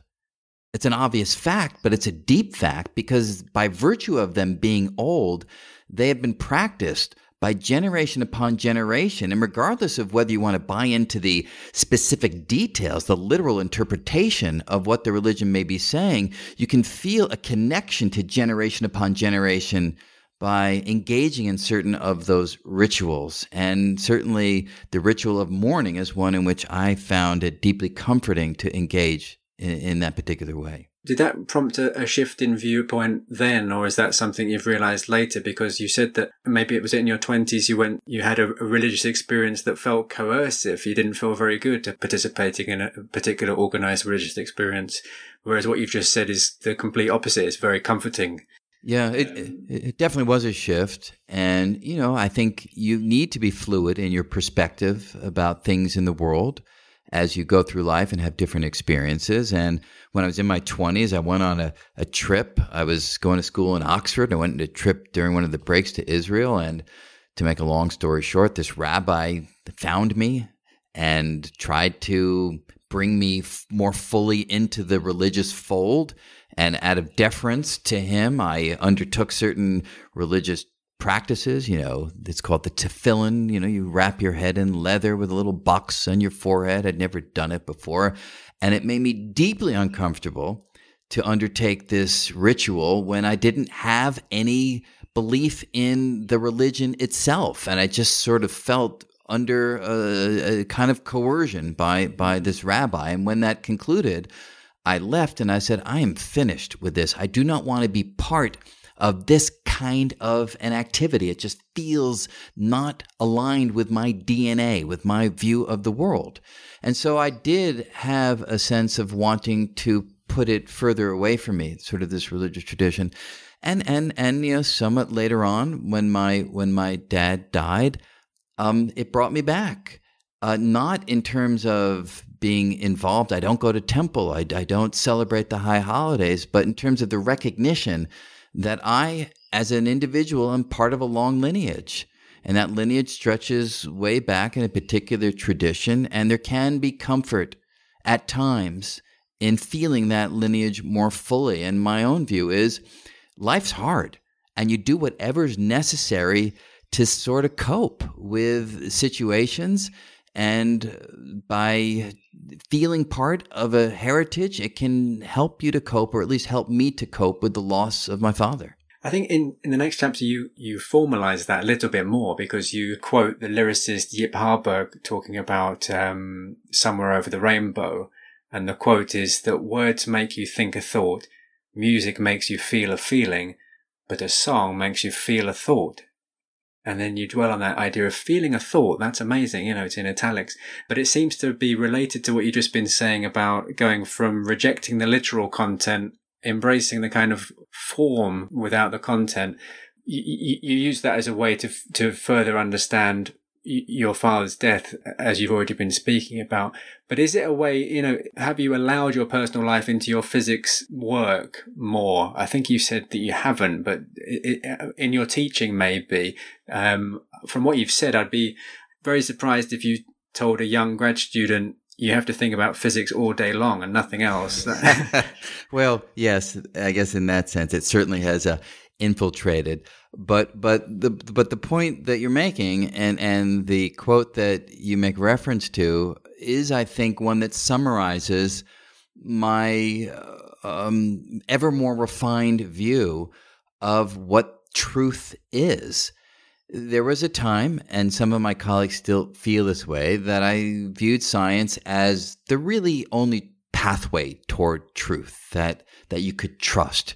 Science would give you predictions about replicable experiments in the world. And by carrying out those experiments, you could confirm the predictions and you could confirm the truth that science had revealed. And all that's true, all that's good, all that's powerful. But truth is a much more nuanced idea than that. Those are the objective truths. Those are the truths that are out there in the world, available to everybody with the right equipment and the right mathematical training. But equally important are inner truths, the truths that are not available to everybody, the truths that can vary from person to person, the truths, in essence, going to that quote now, that you can feel, that you can sense, but you might not even be able to articulate. Again, language, natural language is how we communicate, and it evolved as we were talking before so that we could better hold together as these social groups. Mathematics, another language that we developed in order to have a precise way of articulating the patterns of reality, the patterns of the world, the motions of the planets, the motions of rocks or spears when we throw them, right? So that's another powerful language for articulating truth. But just because we have languages that are good at articulating truths, it doesn't mean that all truths are necessarily amenable to being expressed in this particular form. And certainly in that chapter, I was emphasizing that there are certain kind of creative works, be they in music, be they in sculpture, be they in dance, be they in film, be they in anything that reaches us perhaps in a way that isn't amenable to articulation in language, and yet we can feel the truths within them. I can feel the truth of Beethoven's Ninth Symphony. If you ask me to explain it in words, I'd be like, please don't ask me to do that it will be a poor reflection of the sensation that I know that I can feel. And there are many things in the world that are like that. And I think that's a beautiful thing that there are qualities of the world, there are truths that only exist. Maybe I can put it this way the truths of physics are the truths of things that exist independently of us. The sun has its processes, the earth has its motion, independently of whether or not we understand it. Those kind of truths are out there. But the beauty of the other kind of truths, the inner world, these are truths that simply couldn't exist without us. And it's so powerful that there are qualities of this notion of truth that are dependent on us, fully dependent upon us. And those are the truths that I think you can get at for some with a spiritual practice, or maybe even with a codified religious practice or that you can get at through creative expression. And that's why these chapters in the book to me are special. They're they're vital because they are an important part of the story that needs to be told in addition to the general relativity and the quantum mechanics and the objective qualities of the world. And blending these stories together is to me what kind of makes life worth living. The, the last couple of chapters, or the chapters 9 and 10, the penultimate pair of chapters, um, talk about the ultimate fate of thought and how what entropy means for thinking in the far future. Um, what you've just said actually is a little bit of a pessimistic note, isn't it? Because you have to know physics and prove physics theorems to live on in the far future, whereas your own personal, ineffable truths are going to just die when your body dies. Um, but can, can, you talk about a little bit about um, how a thinking being could get around the problem of ever increasing entropy? Because you do discuss how to solve entropy in a way for thought. Yes, so uh, happy to do that, but just to the idea of the ineffable personal truth disintegrating when you die. And yes, that can be bleak, but only if you're valuing them by their longevity. And the measure of value shouldn't be longevity. Sort of to go back to our early part of the conversation, my sort of Starbucks moment, if you will.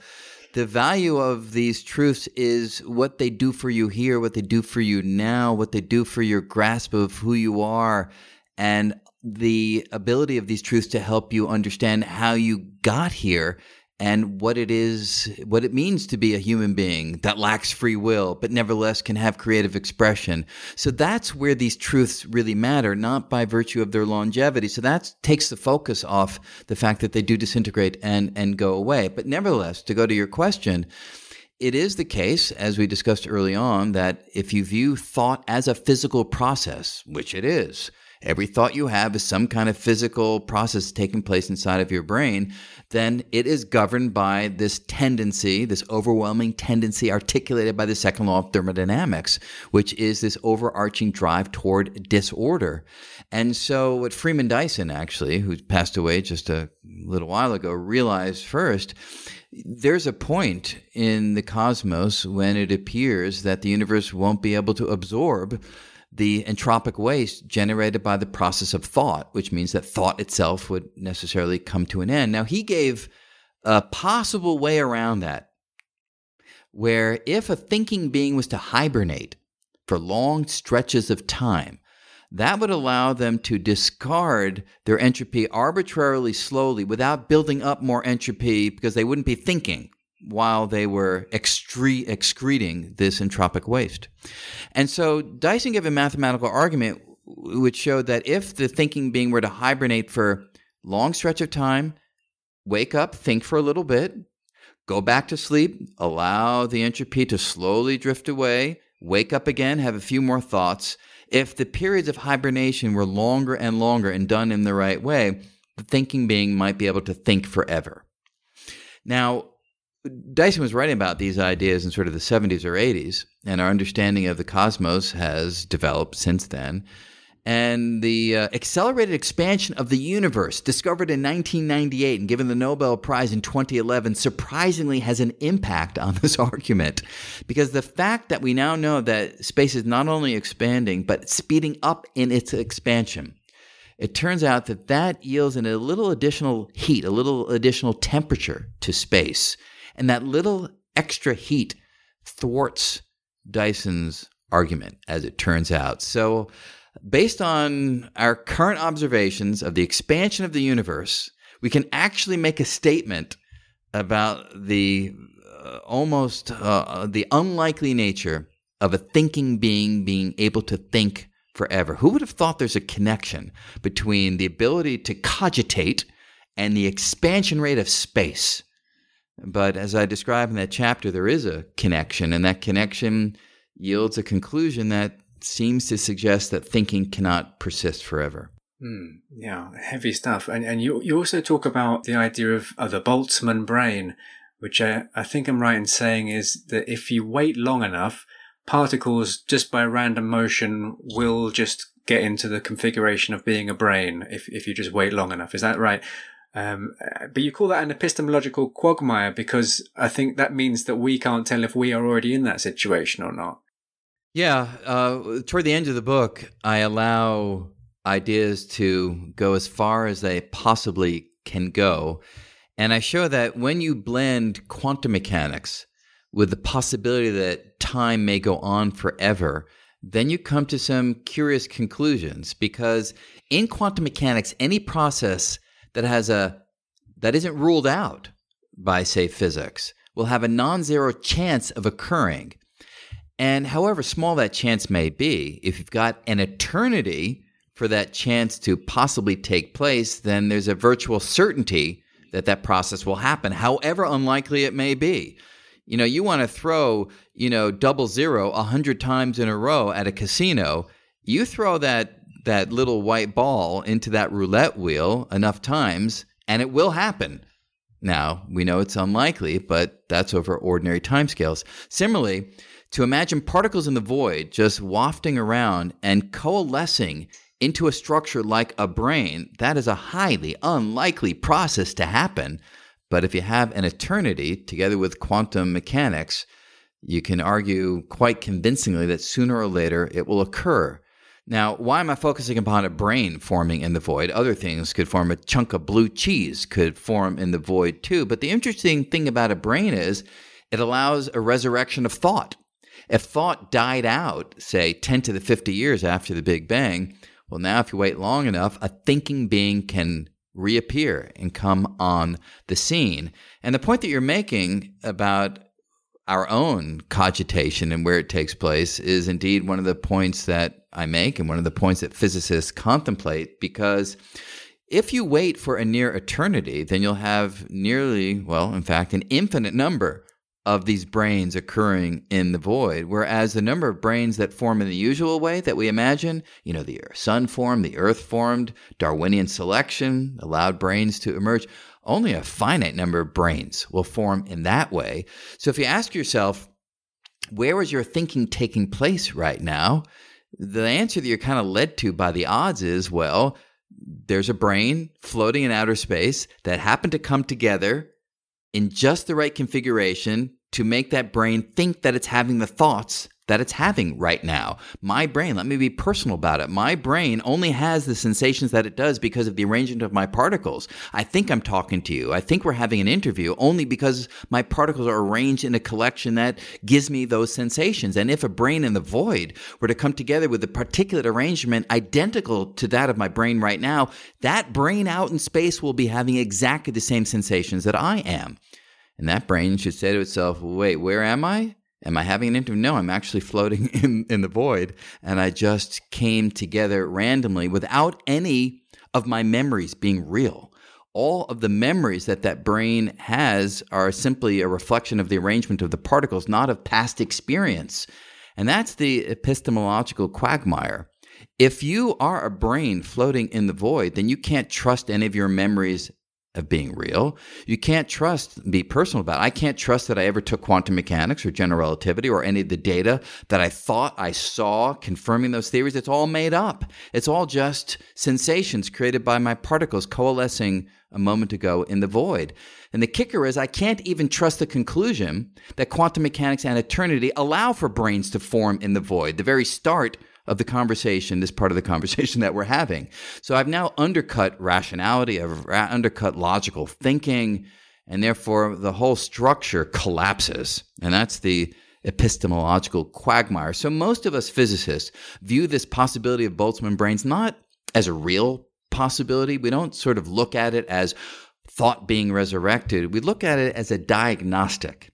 If our theories allow for Boltzmann brains to form, we question our theories. We wonder if our theories may need a refinement. And we are in search of theories that don't allow these Boltzmann brains to form because those are the theories that won't have this epistemological quagmire. So it's really a mathematical diagnostical diagnostic tool that we use today. It's not as though I think many physicists envision these brains actually forming, even though our laws suggest that they could. It depends whether the universe is infinite or not, or whether time is infinite or not, right? That's a vital part of it. If if time doesn't go on for uh, nearly an eternity, there simply won't be enough time for these brains to form. That's one way out. People suggest maybe our reaction to Boltzmann brains is we should conclude that the universe will have a finite lifetime. Period. End of story. It just ends. It dies long before Boltzmann brains could form. That is one possibility. There are other possibilities too that people are pursuing, but you can see our approach is to try to use this as a tool to guide our theory as opposed to something that we are literally predicting will happen in the future. I just wanted to go back to the point where you were talking about feeling a thought. At, at, that point in the book, you, you say that your dad didn't have much formal education. He dropped out of high school. What was it like for you being the kind of kid who needed to go with a letter to get advanced maths, you know, and, and, and went on to do a PhD and so on? Coming from that background, was it difficult interpersonally or, or what was that like? No, my dad was, was deeply personal and deeply curious.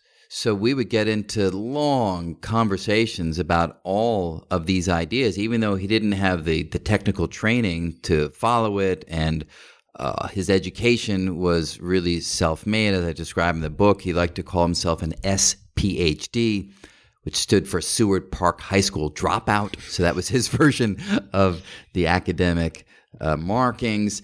But he was so excited to hear about even the research I was doing in string theory. I remember I came home from graduate school over one spring break. I came back from Oxford. I'm doing these calculations of extra dimensional spaces and the symmetries that they might have and how that would affect the particles. And I would tell him about this stuff, and he could have heard about it for hours.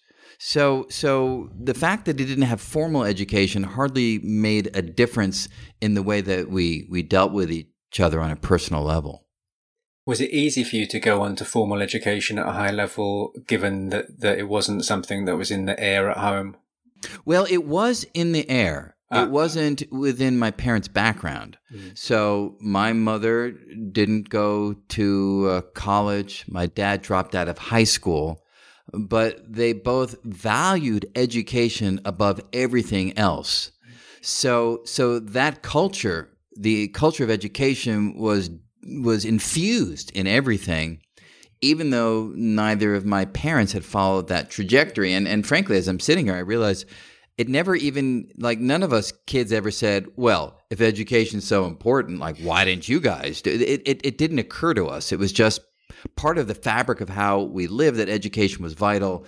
And on that trajectory, I was I was propelled, and I just kept going. You were given an assignment when you were uh, in grade school, I think, to write about somebody interesting, and you chose to write about your dad.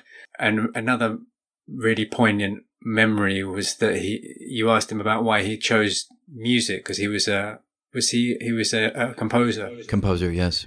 Um, can, can you say a bit about? Yeah, I remember that. It was a, it was a third grade assignment mm. and you know it was to just to interview somebody to learn about their job their work and write a little report on it. So sure I, dad was the easiest one. It was kind of the easy way out. So i i interviewed him. And so i said so why do you do what you do? Why do you write music? And and he his answer was uh, to keep away the loneliness. And and as i described in the book he quickly transitioned to that's a kind of dark tone for a third grade report. So he quickly transitioned to uh, a, a, more straightforward response, but it really stuck with me. I didn't fully understand it at the time, but you know, as I got older, I did. Living life on Earth can be a lonely prospect, even if you're with people. In the end, we are imprisoned within our own unique conscious experience, and that's both beautiful and terrifying. And at times it was terrifying for my dad. And music for him provided a kind of connection both to the wider world, it provided a connection to the cosmos, just this kind of creative expression, allowing him to feel that he was going beyond the limitations of, of his own conscious self. So, so for me, the memory is an important one. It's a vital one. And it allows me now to have even a more refined relationship with my father, even though he's been dead for 30 years, because I can listen to his music.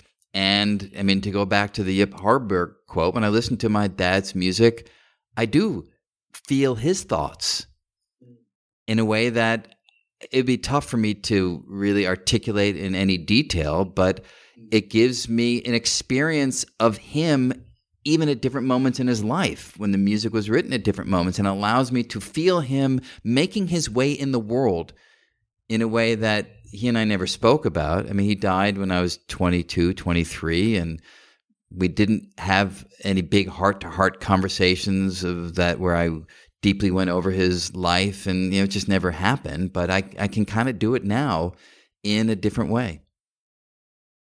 You've already talked about um, the sort of time dependent meaning of life uh, and and the fact that life it doesn't go on forever is what gives it meaning. You describe a thought experiment where I think you were giving a public debate, uh, and and somebody in the audience asked you about. They they responded to you being quite reductive in in what you were saying back then, and could you say a bit about? Do you, do you know what I'm referring to? I do. Yeah. I do. Yeah, there was an event where there was a there was an off Broadway show in New York about planet Earth getting hit by an asteroid and everybody dying, and the show was about how the characters deal with this impending demise.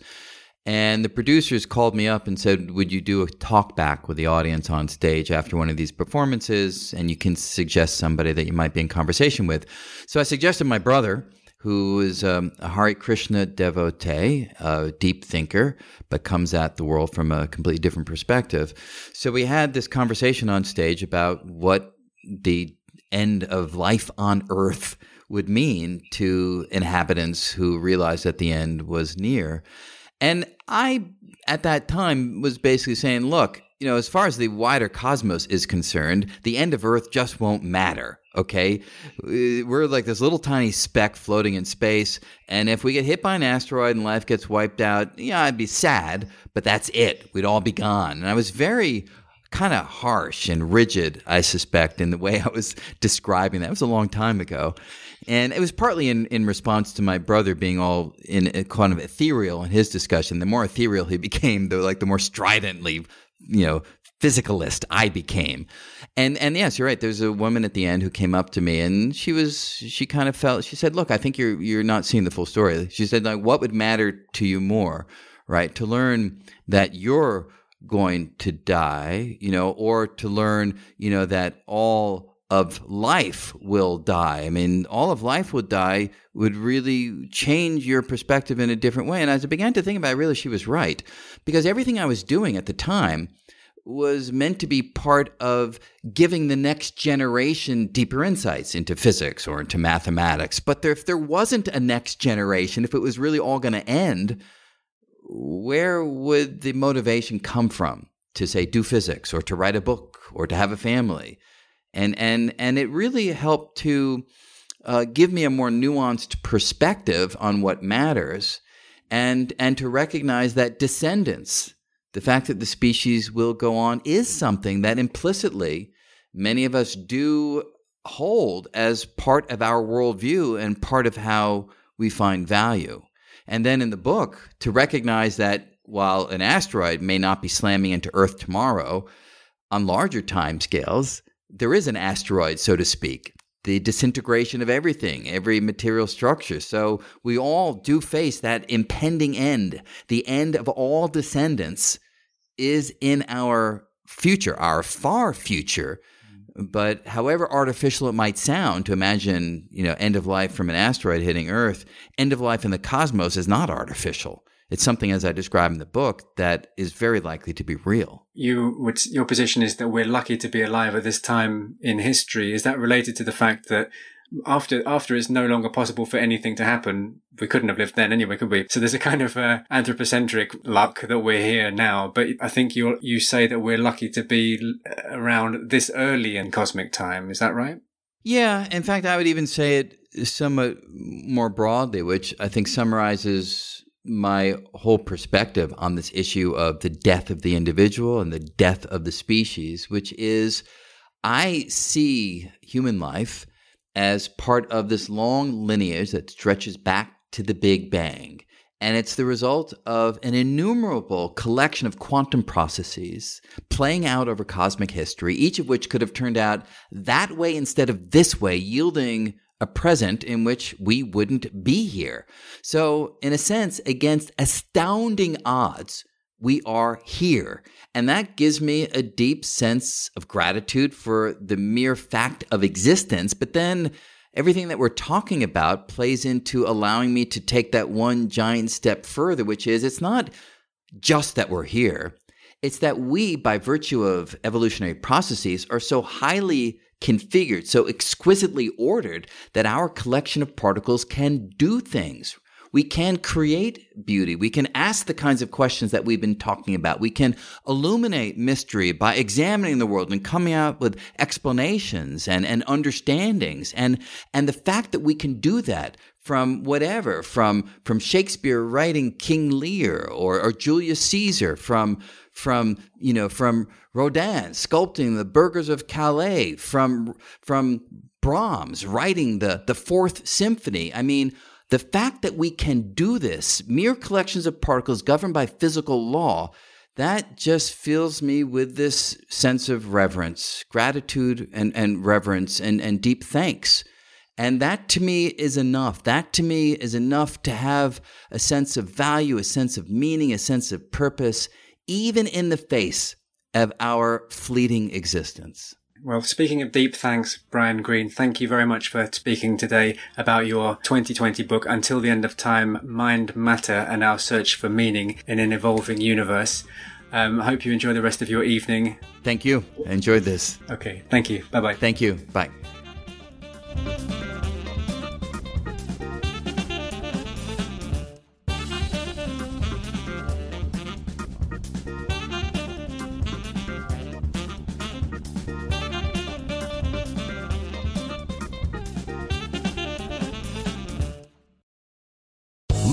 Casino asking people what's the weirdest place you've gotten lucky? Lucky? In line at the deli, I guess? Aha, in my dentist's office. More than once, actually. Do I have to say? Yes, you do. In the car before my kids' PTA meeting. Really? Yes. Excuse me, what's the weirdest place you've gotten lucky? I never win and tell. Well, there you have it. You can get lucky anywhere playing at LuckyLandSlots.com. Play for free right now. Are you feeling lucky? No purchase necessary. Void where prohibited by law. 18 plus. Terms and conditions apply. See website for details.